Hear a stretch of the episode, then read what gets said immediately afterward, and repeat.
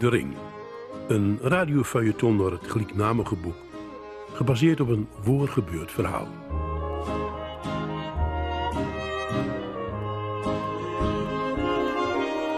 Je luistert naar een podcast van Drenthe Toen. De Ring.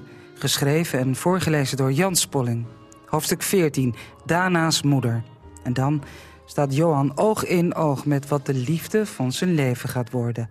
Dana Begovic. Ze gaan naar Dana's moeder. En dan gaat alles ineens heel snel. Eerste indrukken blief je soms je leven lang bij. De eerste indruk van Danja Begovic zal ik ook nooit meer vergeten. Voor mij stond een vrouw met een onmiskenbaar Slavische uitkijk. Ze had lang donkerblond haar, was slank, maar groter dan de meeste vrouwen. Ze was niet veel kleiner dan ik, maar wat het meeste opviel aan haar was de kleur van haar ogen. Ze keek mij vriendelijk aan en stak mij een hand toe. Danja Bekovic. Sie hier rein, bitte, und sagen Sie Danja, zei ze. En ze deed de deur wieder los. Zetten Sie zich, bitte. Ik was een beetje overdonderd. Ik had mij voorbereid op een compacte uitleg aan de deur en nou zat ik al binnen. Het antwoord kwam gauw. Ze had gistermiddag de pastoor spreuken, zei ze, en die had u al verteld van een Nederlander die op zoek was naar de sporen van zijn vader. Maar ze wou me helpen, graag zelfs. Maar wil ik eerst thee of koffie? Met een natuurlijkheid of ik al jaren over de vloer kwam, begonnen ze te praten. En daarbij straalde ze een warmte uit die mij verwarde.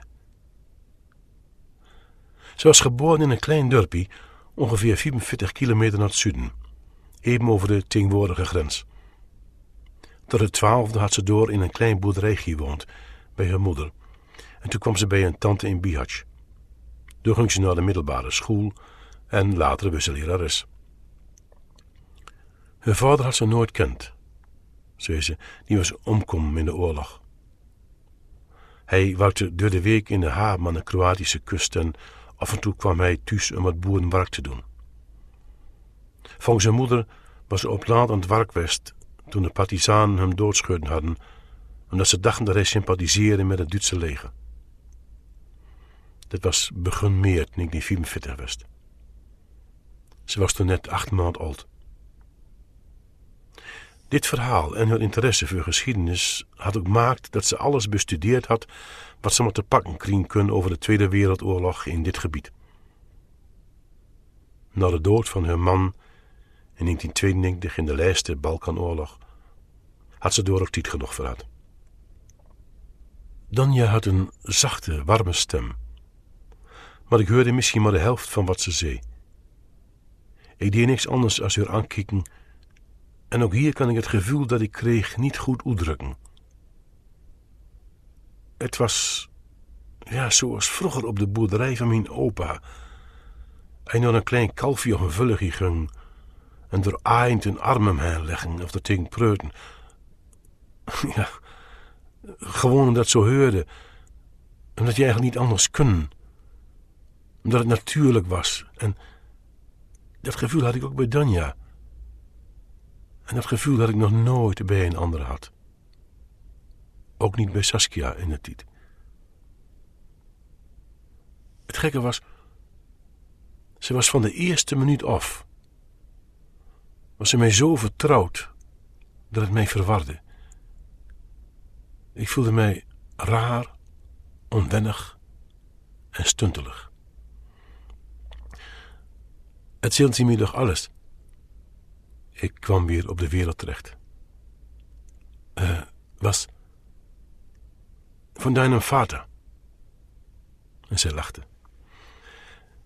Ik deed mijn verhaal. Ze begreep alles. Ook mijn aarzeling om weer opnieuw te gaan zoeken. En ik vertelde van een foto in Koelen Vakhoef en ik liet haar de foto zien. Deine Haare und deine Augen sind deinem Vater ähnlich, zei ze. Ze vond dat ik op hem leek. En ik gaf voor de andere foto. Ze schrok een beetje. Ze wist waar dat was, zei ze. De twee broeders werden ze nu door de bevolking.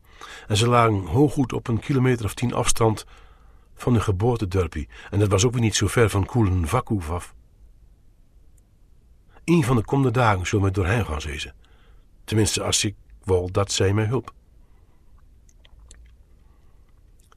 De dagen doorna waren van een ongekende luchtigheid voor mij. Het gezelschap van Danja was van een diepe, vreemde warmte. Ze wist alles. Ze was serieus en grappig, fanatiek en relativerend. En ze begreep mij haast zonder woorden. En ik was bezig verliefd te worden.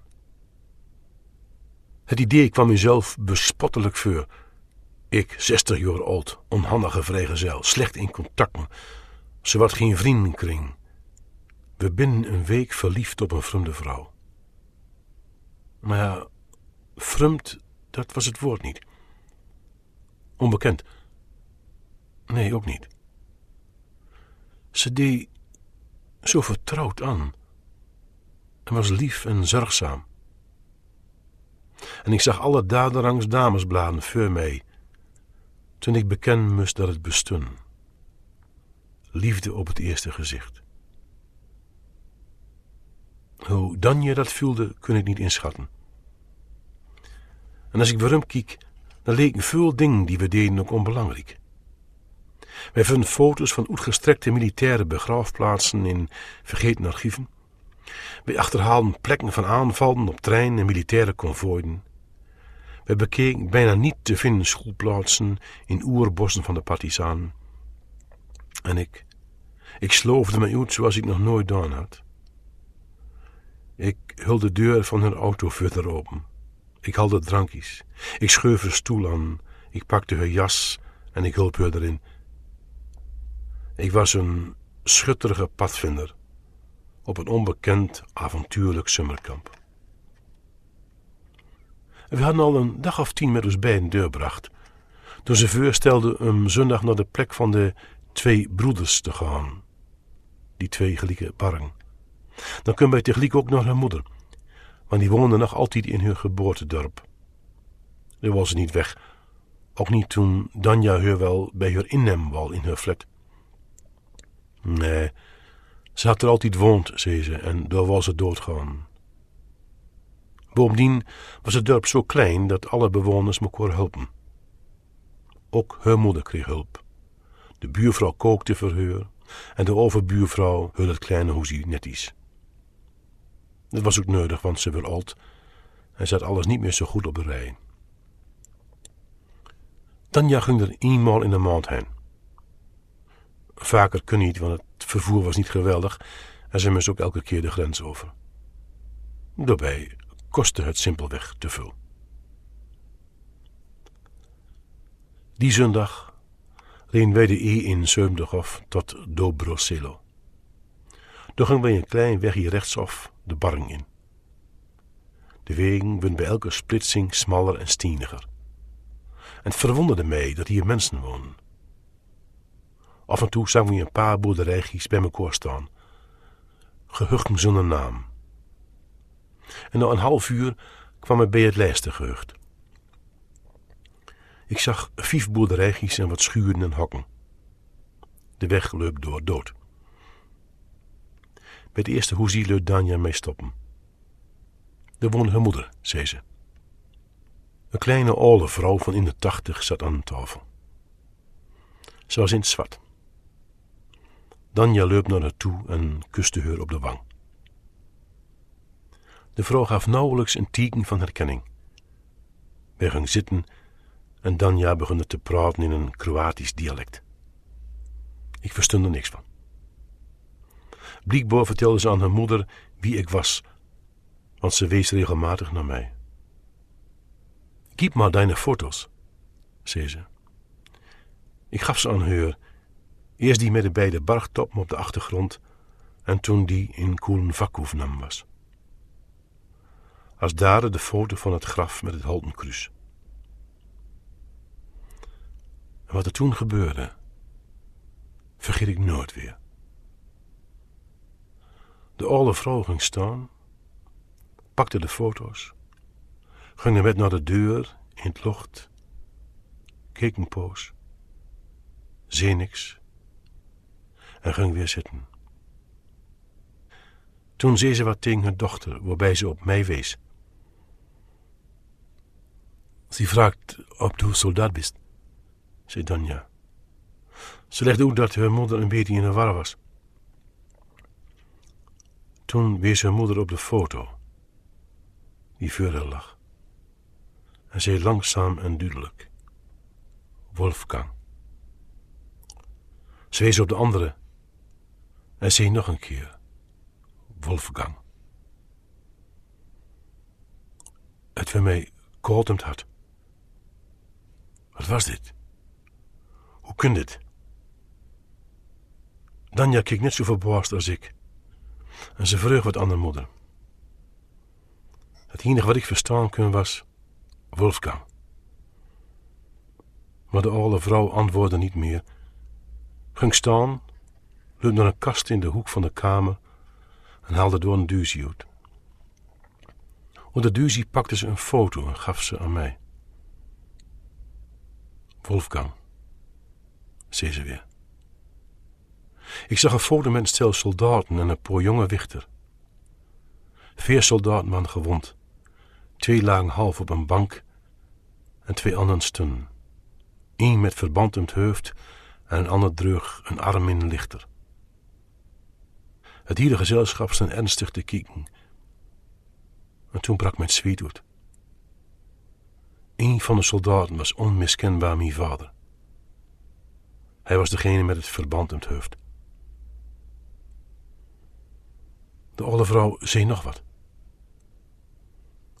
Kom, vertaalde Danja. Haar moeder trok een zwarte omslagdoek om de schouders en liep naar boeten. We gingen er achteraan. Danja net zo verbaasd als ik, dat zag ik.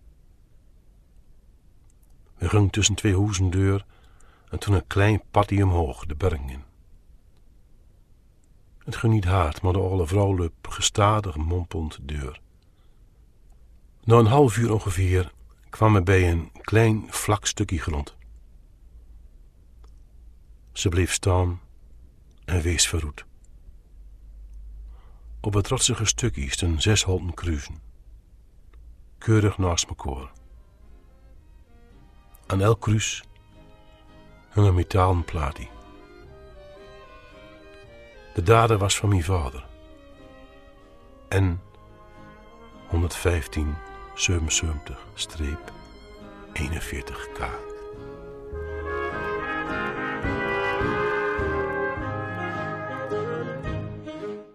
Je luisterde naar een podcast van Drenthe Toen. Elke week komen er weer nieuwe bij en ze zijn te downloaden via je podcast-app.